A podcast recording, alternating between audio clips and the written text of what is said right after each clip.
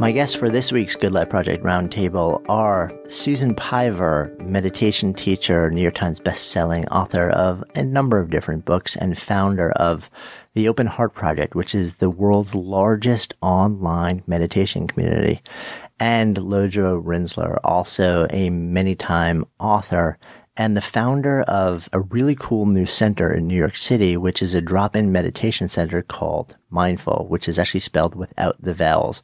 I will drop links so that you guys can find them in all sorts of different places into the show notes. So be sure to check them out. Conversation this week and for three weeks, because they'll be in residence now for three weeks, as we do with the roundtable, is deep, is wide ranging, is, I will tell you in advance, at times provocative and raw um, but I think is really going to get you thinking about some very important things in life. I'm Jonathan Fields, and this is Good Life Project. So, hanging out today with my friends Susan Piver and Lodro Rinzler. And uh, we're hanging out, going to go around the table and jam on some fun, interesting topics as we always do in the round table. Shall we start with you, Piver? Okay. I- you guys can't see, but that was like an instant dough in the headlights thing. Okay. it's like, um, me? What? I'm going to start with my favorite one. And this, when I was thinking of topics, I, I was sort of thinking of what I wanted to interview you guys about. And this was the first thing that came to mind. And we can skip it, you know, if you think it's stupid. But anyway, um, when women talk to you about their emotions, perhaps your significant other, and get very emotional, do you secretly, or not so secretly, inside think they're crazy? Wow. Jonathan, you go first. Uh, I'm sorry. What was the question? You're actually turning pink. It's the reflection of the orange table. That's all it is. so pointed. Yeah, you go first for real. Um, no, I, I do not. I probably my first question goes, and this is interesting, probably because it's this is definitely not the way I was originally wired. I, my sense is it's more trained myself. Is that my first question when I'm having some sort of deeply emotional conversation with a woman is very likely where's where's this coming from? It's more like compassion. Like, can I actually understand? Can I some way put myself in her place? for the moment and see if I can just understand what's the genesis of the the emotion, the conversation, like the incident, you know, whatever she may have moved through in her life to come to that place. And, and interestingly, like I said, um, I I don't actually think that probably came naturally to me because I'm somebody who's very direct, and you know, the classic the classic stereotypes of women want to be heard and men want to solve the problem. Um, I don't know if that's legit or not, but that that would definitely be me. Um, so I'm just kind of like I'm, you know, no, my my default would have been for uh, the better part of my life. I think I'm filtering for data points, so that until I have enough information that I can come up with and articulate a solution to the problem, and then I just want to spit it out and say, okay, are we good? Exactly. And I've realized over the years that that is not a functional way to have a conversation. Right. So I get that you realize that. And, you know, on behalf of humanity, I express my gratitude.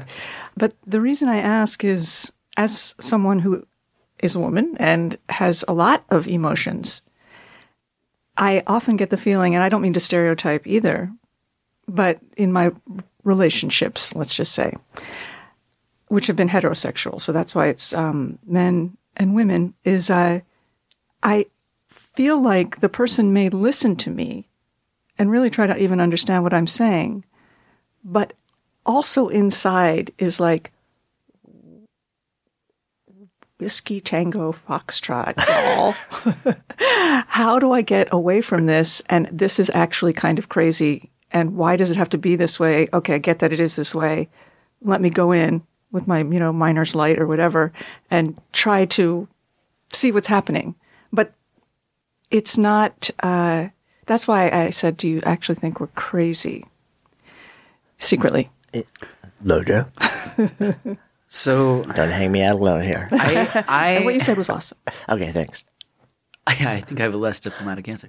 I had my initial like, no, of course not, and then I was like, okay, let me th- honestly think about this.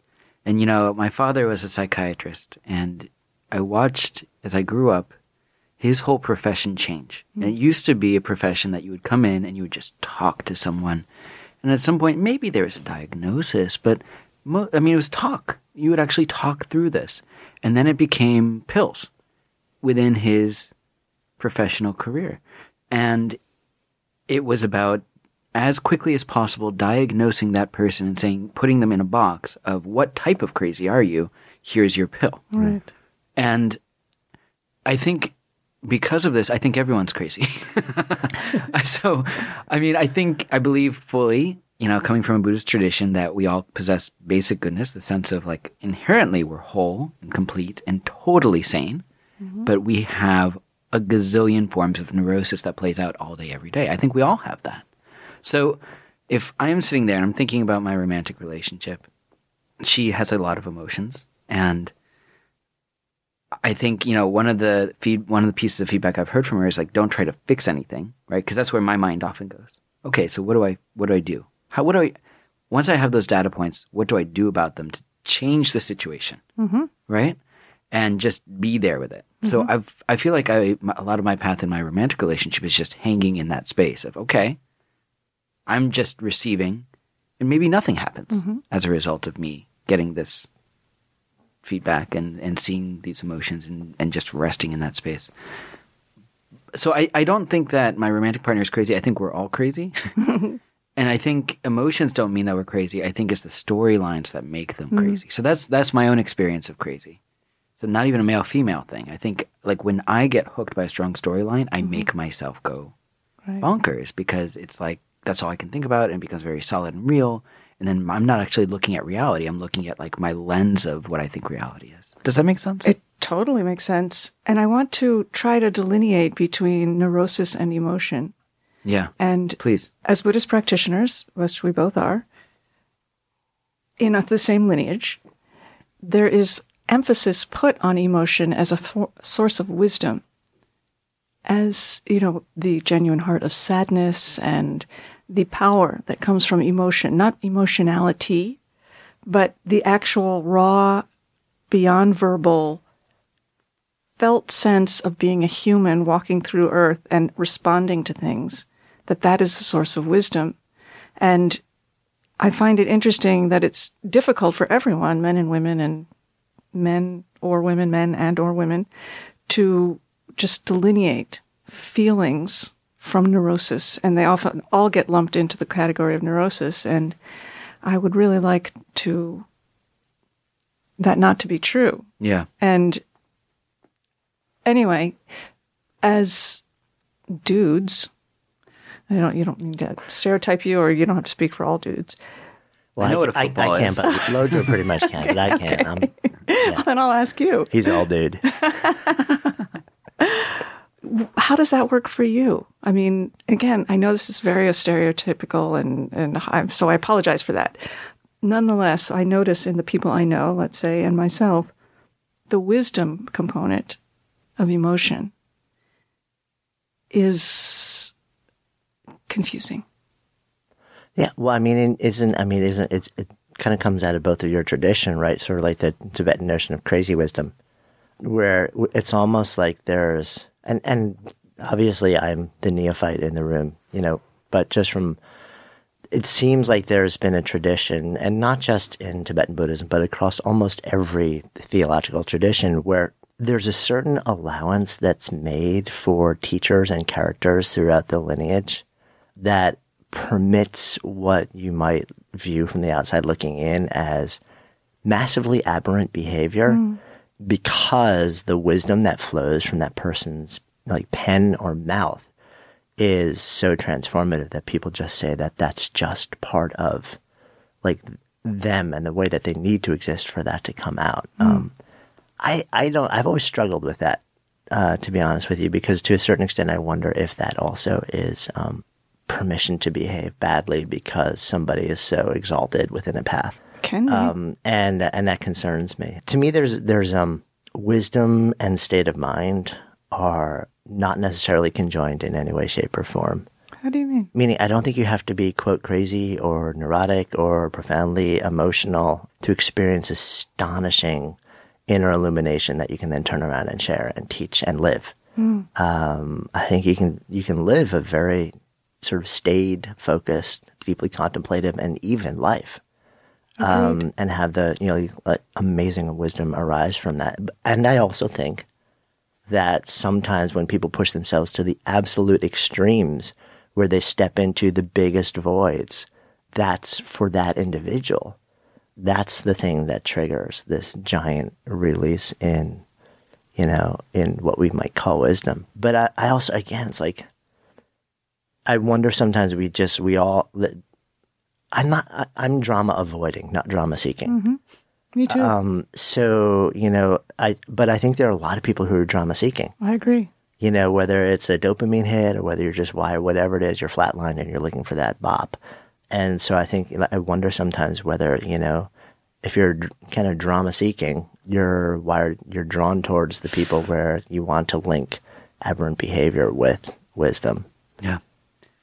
I think, you know, to be clear, I think crazy is such a big word. And, like, I don't think I, I sit in front of people and be like, oh, Susan, you're heartbroken. That must mean you're bipolar. Like, I don't, like, that's very different coming out of, like, the, the medical tradition. It's, for me, it's, it's, there's stuck emotion, mm-hmm. stuck storyline. It's like, this is very big and it feel, it's coming out in erratic ways, one could say.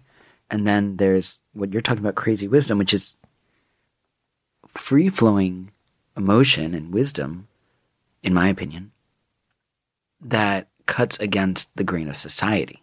And it's crazy hmm. because it's something other than what we normally see. Yeah, I agree. So if we talk about, you know, Chogyam Trungpa Rinpoche, Crazy Wisdom, I mean, literally a book called Crazy Wisdom. Right. That's what we're talking about. We're talking about like wisdom that is saying this is different than what we've normally done. So it's going against the grain, which is, you know, and then we have his son, who's, you know, Susan and I study with Sakyong Mipham Rinpoche, who you've spent time with as well, Jonathan. And there, I think his students were so disappointed, like Ch- Chogyam Trungpa Rinpoche- Chogyam Trungpa Rinpoche's students, I think were disappointed that he was not erratic. Hmm. Or that there wasn't Yeah. like big statements that went against this grain of society. He's like, oh, I'm actually a very normal guy who has a lot of wisdom and kindness. I'm gonna get married and I'm gonna have kids. it's like Right. very normal wisdom behavior On the outside. on the outside. But then we saw him, well, two things. First, crazy wisdom being the complete open channel of continual emotion and perception, as you say, exactly. Thank you. But without reference point. Yes. And that is the difference between us and him. And I'd say until you examine your own experience without reference point, just stick with normal wisdom. so, but take what take me into what you mean by reference point. like know me, know you, just isness. And that's all I can say because I don't know what it means. What I just said is the extent of what I mean. It Of what I feels a little know. bit like you're pointing at a cloud instead of someone looking at a cloud. Yeah. That's right. Once Trungpa Rinpoche showed his students a picture of a cloud. And he said, What is this a picture of? And they said, A cloud? He said, No, it's a picture of the sky. So there's the refer- the con- context, the the container, the environment, the background is what you align with rather than the data points in the foreground. And that and you do that permanently. I don't know how. But so I think until one can cop to no reference point, just stay with normal wisdom. Yeah, I think it's actually it's about um it's a coffee thing. The more coffee you drink, the more you get to that place. That could be true. I'm pretty sure that's the That way could be true. That's the way it works. It Actually. could be true. So why don't we circle around to your topic for the day, Lodro? Okay. So let's go with the topic of it's it feels very intense to me right now, just this political arena that we're in. And it feels like every day it's harder and harder to ignore. Oh, yeah. You know, and I run this thing called Mindful, which is a drop in meditation studio here in New York. And it's short, it's 30 and 45 minute drop in meditation classes. And once a day, either one of the students or one of the teachers is bringing up that difficult political candidate that you might have a hard time with. Mm. So it's like it's mm. all of a sudden infiltrated even the spiritual world. So Susan was interviewed recently for a piece in was it what was the article on Mr. Donald Trump? Oh, I wrote it. I, I wrote it for my own blog, and I published it on Huffington Post. Yes. Yeah, I saw that. Yeah. It's called "Loving the People You Hate" slash Donald Trump. Yes. So, okay, here's my question is do we have to love Donald Trump?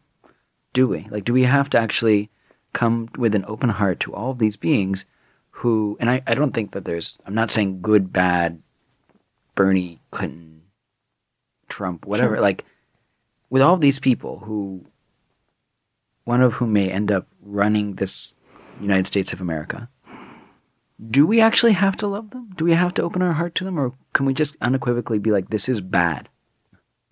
All right, so Susan, since you literally just wrote the article on this, Sure. Yeah, I can feel like the Yeah. the bile rising in my belly.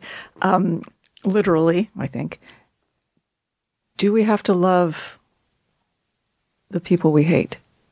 Basically. And I would say N to the friggin' O. N O. No. How could you do that? Even if you thought it was a good idea, how could you do that without being just a completely phony? So if it, I, I feel that turning toward what is arising is the only option. Say more. You feel this hatred, you feel this anger, you feel this frustration, you feel this shock. Speaking for myself, of how the hell did this even happen? How did our whole country turn into a reality television show? I'm scared. I'm angry. That's what I have to start with not how do I circumvent that or leap over that to feel something prissy and nice for people I think are dangerous. So, what I tried to say in this piece that I wrote was you can hate Donald Trump, you can hate his guts, you, you can revile him, you can fight him, and if you think he's wrong and dangerous, you should. You do not have to change any of those things. The only thing that you can't do is think that you are any different than him. Because maybe if you were born in his world, raised by him with a stupid hairdo, you would be exactly like him. So, you know, of course, we don't think we would ever be Donald Trump. But if you stop for one moment to think, well, maybe if I had been in those circumstances, I would be Donald Trump. I would be Osama bin Laden. I would be this or that other thing that I think is horrible. Okay, I'm not. But when you think, oh, this person is subhuman, non human, has to be just decimated, eradicated in order for the rest of us to be okay, that will only create more hatred. And if you th- can experience for a moment, I'm, we're not different then you can find some sense of, okay, I need to solve this for us, not for me and Donald Trump, but for our world, as opposed to I am drawing this line between people who I think are okay and people I think are not, and all of those people we need to somehow push into the ocean. You know, that has been attempted. A, it's not practical because it just causes uh, an equal and opposite reaction. The ocean's full enough. Exactly. And it just causes polarization. And B, it is not true that he is any different than we are. Are you different from Tr- Donald Trump? um, I have less hair actually. Okay, well, let me ask you this. If, say, there's one thing we hate about him, let's say I could pick from any number of things. He's a liar. Have you ever lied? Have you ever lied to try to impress someone? Mm-hmm. Have you ever lied to try to get your way? Yeah. Okay, it's on a different scale. Well, Jonathan's not nodding, so maybe he has. no, I have. I'm- Okay, okay, I have. It's like so, we're all so there. that seed of what he's doing, you also possess. So start there. Keep hating, no problem. Seriously, and but make this about we are in this together, not there's a So- them that has to go. so keep hating or start from a place of acknowledging the fact that in this moment and this at this time you do feel deep hatred but like is is the is the goal to stay in that place and just acknowledge it? Or is the goal to actually start from that place and then start to acknowledge the seed of like him and you or her, whoever that person, you know, we're mm-hmm, using Trump as an example here, but the Mm-hmm, Could truth is anyone. it could be any of the candidates. It could mm-hmm. be a boss that you've worked with. It mm-hmm. could be anybody. You know, this is there. We've all run into people. I've worked, like you know, there's somebody who popped into my head who I've worked with who I just like mm, I have one of those. too. years and years and years ago. What's interesting is I think like what you're saying is like you know like the I think pop pop culture approach is hate is bad. Mm-hmm. You know we like just love. Hate is bad. Just love. And wouldn't the world be awesome if that was a switch that we could all just flip? Sure. But last I checked, we had pulse, we had brains, we had spirits, we were human. And, you know, like we, you know, as a general, it's been my experience that you have to meet people where they are, mm-hmm. you know, and it's like you start where you are. And rather than just saying, like, okay, I don't feel this, or let me just, you know, immediately like start repeating a whole bunch of things to try and feel only love. You know, just I like Susan, I love the, the idea of just like simmer in this, man, because it's real and you're feeling it and it's going on. And not but, and at the same time, like realize the moment you, you like the, the, the permission to simmer in that is also the acceptance of the idea that like in that person who's the focus of these deep emotions is a seed of myself and that we are not any different. So like, but uh, so then the question is how, how is it then possible to stay in that place the moment that you truly acknowledge the, the that you are not separate from them? That's the result of practice, I would say, of mindfulness practice, meditation practice. And I wanted to just amend something you were saying of, we're starting to say, not amend, but address, that is the goal in feeling hate to get to love. I would say no. There is no goal. Hmm. I'm not trying to be all Buddhisty, but if you approach any of these emotional states with an agenda, then you're trying to game it and you can't do it. And it's, it's, you're hurting yourself. But if you approach what you're feeling with the intention to simply contain it, experience it, be with it, it will invoke a process that leads to healing. That's my experience. But if you try to game it through some intellectual presumption, it will, it won't work. No, I, I think what you said is spot on. And I, I was also just thinking, like, okay, so from a Buddhist point of view, we've got these three lenses that we see the world through passion, aggression, ignorance. Right? I want this. I want that thing to get away. I'm going to ignore the vast majority of everything else. So I don't know if I hate Donald Trump because I don't know if I've taken the energy to actually look at my emotional state when it comes to this particular election cycle. Mm-hmm. So I pose this question because I think it's such, I'm seeing it. I'm seeing the strong, I want Bernie, I want Clinton, I don't want Trump, whatever it is. I'm mm-hmm. seeing that play out. And I've actually, I mean, I spent, you know, months out in Columbus, Ohio, working as a field organizer for Barack Obama. Really believed in him, and there's lots of things going on around that. Here, I'm maybe for the first time pleading ignorance. It's like I'll wait till this shakes out, and then when there's a candidate that I believe in, or even if it's the least harmful option, I will go out and do work for that person and, and get involved. But right now, I'm pleading ignorance. And is ignorance at this stage just as harmful as hate? maybe in a different way. Um, I mean, the reason I, I don't, I, I haven't experienced any hatred for anybody in this election, and it's not just because I don't experience emotions. Um, some have said that. No, nothing rattles a dude. Um, yes, I was ice from. Uh, uh, no, um, I'm in just where I am in my life. I'm. Um, I have a I have a limited amount of emotional bandwidth you know, and some of that goes towards my relationships, you know, my daughter, my wife, my friends, my family. Some of that goes necessarily goes towards like big creative destruction and new creative things in my professional life. And that each one of those can consume like the vast majority of what that, that emotional bandwidth at any given moment in time. And if I add hatred to the things that could consume you know, like that finite amount, I'm, I'm, I'm gutted. I'm mm-hmm. absolutely empty. So it's almost like a deliberate decision.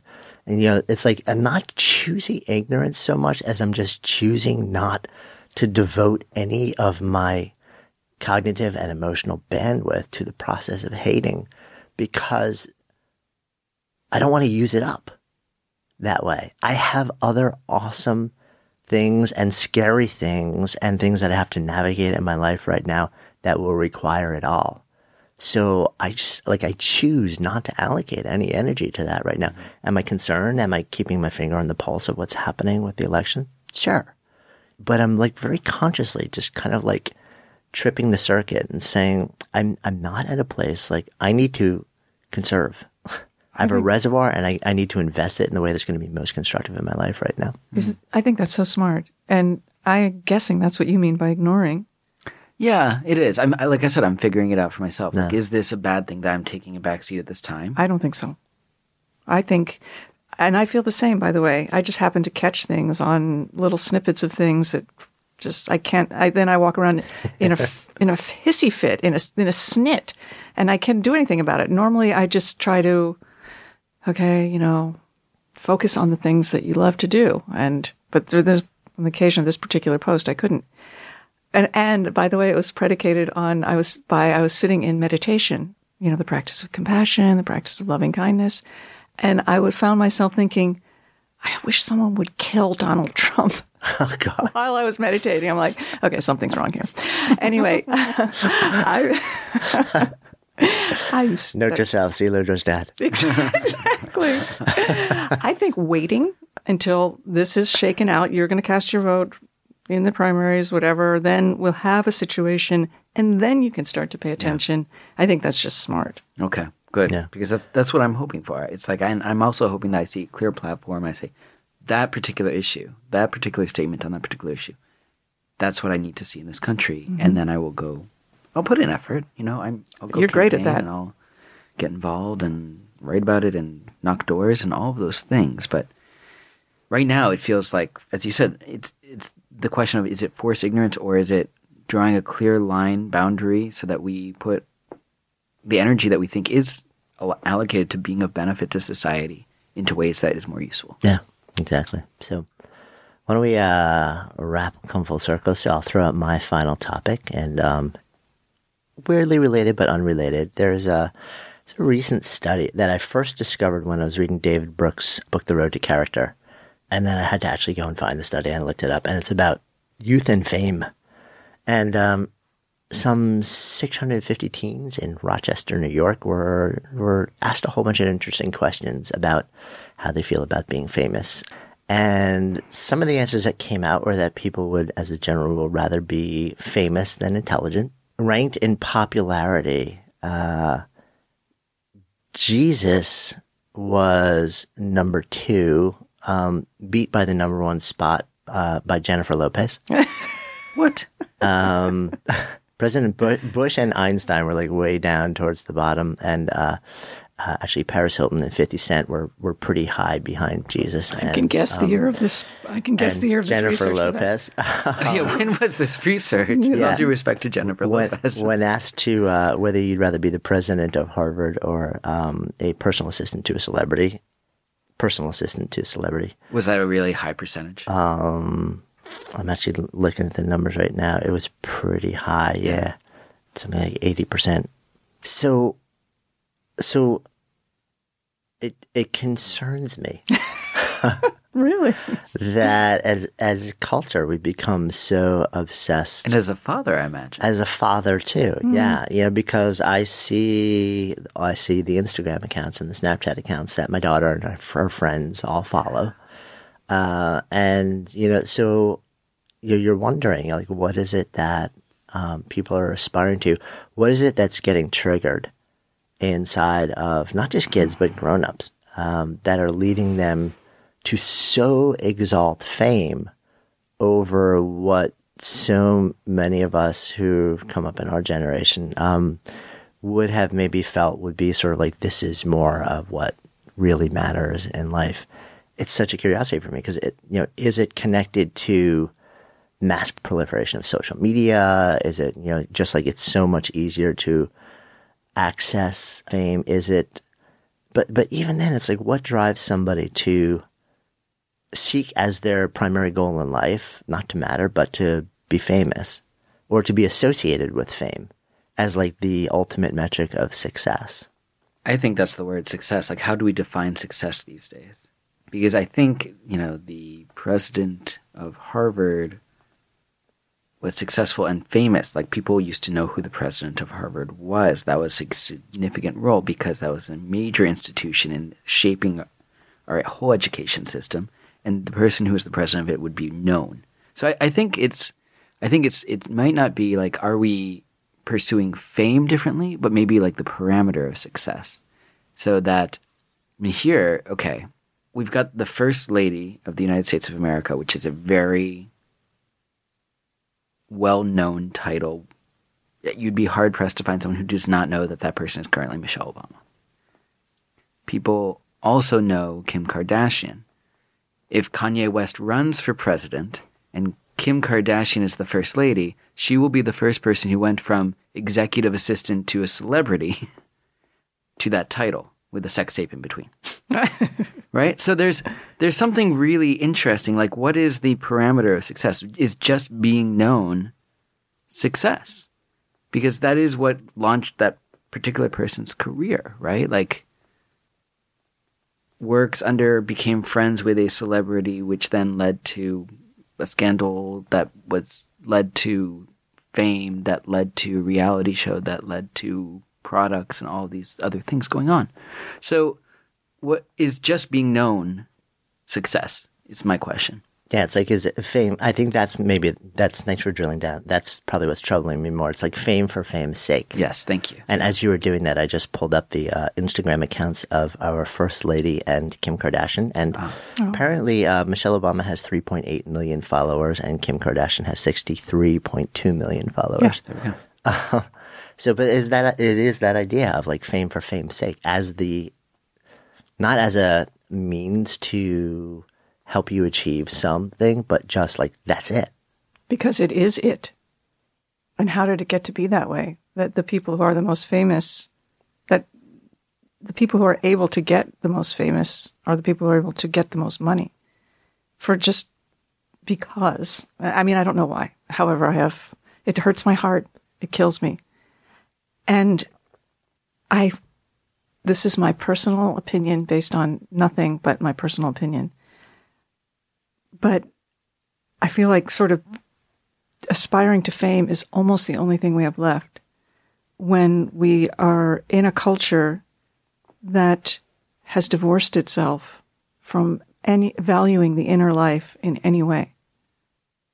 How and why, I don't know. But, you know, even my parents or grandparents' generation lived in a place, in a family, within a tradition that had roots in a neighborhood surrounded by other people in their families with the same traditions, the same roots, there was some kind of earthy factor that has just been annihilated. And I feel that it's because we, the primary values in our culture are consumerist. We live in a transactional world where you want to get some, give something and then get something at least commensurate in return. And the reason that you might want to do that is irrelevant. But any kind of training in how to be introspective, how to value your inner experience, how to have sense perceptions, that is decimated. And honestly, I feel like our education system is really sadly a part of that. I mean, I, I heard uh, this was just a few weeks ago. There was some video going around. This woman went to a college campus in univers- in Virginia. I can't remember which one, but it was a proper university, and she was interviewing. And I don't mean to just slam on our country here, but she was interviewing uh, students who won the Civil War, and nobody knew. I'm not exaggerating. You should Google this and find it. Who won the Civil War? Who was in the Civil War? These were black students, white students, people didn't know. I mean, maybe she asked the people that did know, and but she they weren't in the video. But then she asked the same people, "Who is Brad Pitt married to?" And they all said Angelina Jolie. Who was he married to before that? They all said Jennifer Aniston. So, what's happening in our education system that becoming cultured beyond edu- and educated is just not a part of the way most people are raised. And I, I probably sound like a snob, but anyway, I'll just sum it up by saying somehow we have entered into a world where we suffer from vast image poisoning, where we think that the way things look is the way they are because we've lost touch with the underneath. And that that's a that's that's a sad that's a sad thing. I mean, I think your your your comment about devaluing exploring and, and spending time in our inner world you know, it's interesting. On the one hand, I think that's absolutely true. And, and on the other hand, I also see this deep yearning to reconnect with that. I think people a little bit further into life are now running towards, you know, meditation and mindfulness in a way that, you know, is almost sort of like diagnostic mm. of what you were just talking about. I don't think it's trickled down to sort of like I sound like a grumpy old man now, like the younger generation. Those kids. Hey, kids, get out of my yard. Well, well how about your um, daughter? How about your, I mean, I don't mean to pick on, but you're a parent and do yeah. you see this? I do.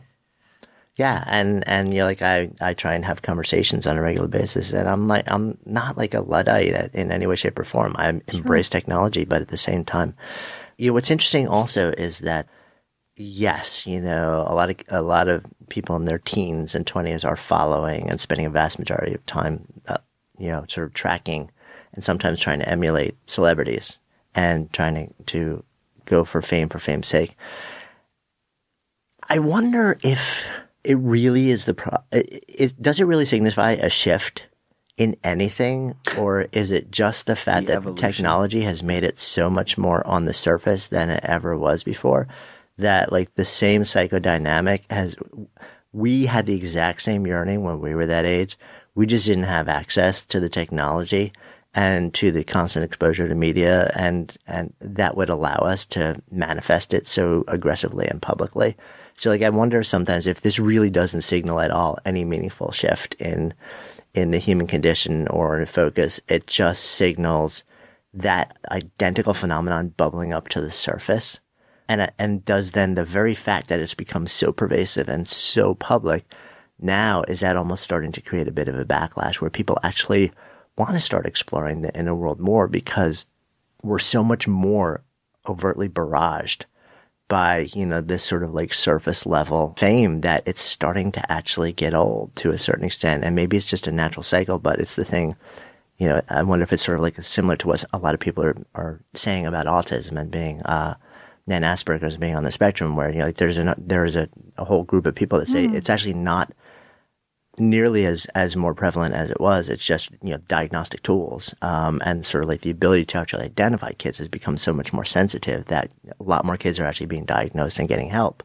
So I, I wonder if that's in part what's going on here too. I agree. I, I have many thoughts. One of which is you know I think Jennifer Aniston is still fantastic, and I think she's my celebrity crush. And the other, Jennifer, call him the other is, yeah, I, I, mean, our education system, I don't know if it's gotten worse or mm-hmm. stayed the same, but I think you're onto something, Jonathan. And th- one of the stories that just came to mind, which is why I pulled this up, um, people want to be first. They want to be the first, they want to be the biggest. And I think it gets to what you're saying in terms of consumerism, like the first to the market. So there was an interesting thing that happened a couple of years ago. There's this show called Dance Moms. My sister it's out in LA. Her, her daughter, my niece, takes dance, and there was a photo snapped and posted on social media of the cast of Dance Moms, which is all these young girls dancers, and my niece was in that photo and tagged in the photo, and that led to this. Can you just say how many followers my niece have without actually saying her name, please? I will not say her name. One hundred and eighty-four thousand. Yes, followers on Instagram. I think this one thing may have actually had a, a seismic shift in how she views social media and how she view I, I would like to think this is not the case, but I imagine it might help it might shift how she views herself. Because there's some sense of, oh, I have more followers than my friend down the road. I have more attention, more of a platform, more whatever. And then I mean, I can't imagine at that age, teenage years, this point, having 184 people that I was in conversation with, much less 184,000. What does what sort of like handing that sort of power to someone? What does that do? I know, but I, I don't think it's Instagram that caused that power, because why? I think it's the way we use it, and the way why do we use it in that way? Why doesn't a person who teaches dance to handicapped children out of the love of dance, why doesn't that person have 184,000 followers? Because that we don't value that. We value celebrity. So I don't think we value celebrity because we have social media. I think we somehow have put Yeah. social media in service of celebrity. And to be clear, the reason that there were so many followers is because people thought, oh, she's going to be on the next season of this show. Right. So I'm going to be the first person who likes that. Oh. Who, now she's my favorite dancer, Right. right, on the show. There's like a social Even though, of course, she's not on the show. on. There's not reality. There's no basis in reality on this, right. Which is so interesting to me. So celebrity for I guess the I potential celebrity. So you're telling me I should unfollow her actually? Yeah, I just followed her while we were sitting here. Stop it.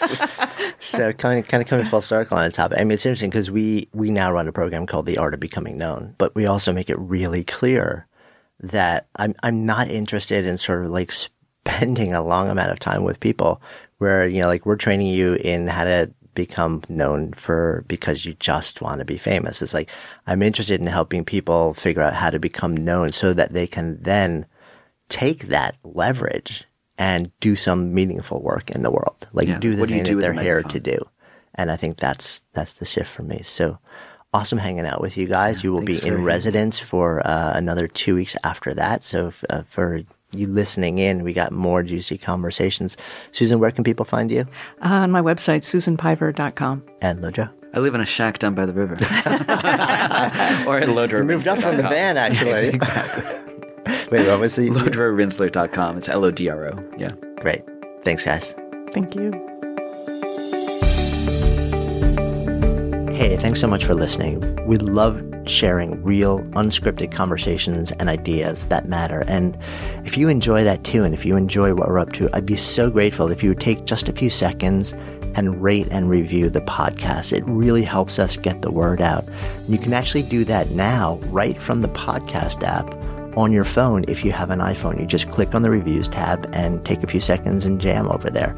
And if you haven't yet subscribed while you're there, then make sure you hit the subscribe button while you're at it, and then you'll be sure to never miss out on any of our incredible guests or conversations or riffs. And for those of you, our awesome community who are on other platforms, any love that you might be able to offer sharing our message would just be so appreciated. Until next time, this is Jonathan Fields signing off for Good Life Project.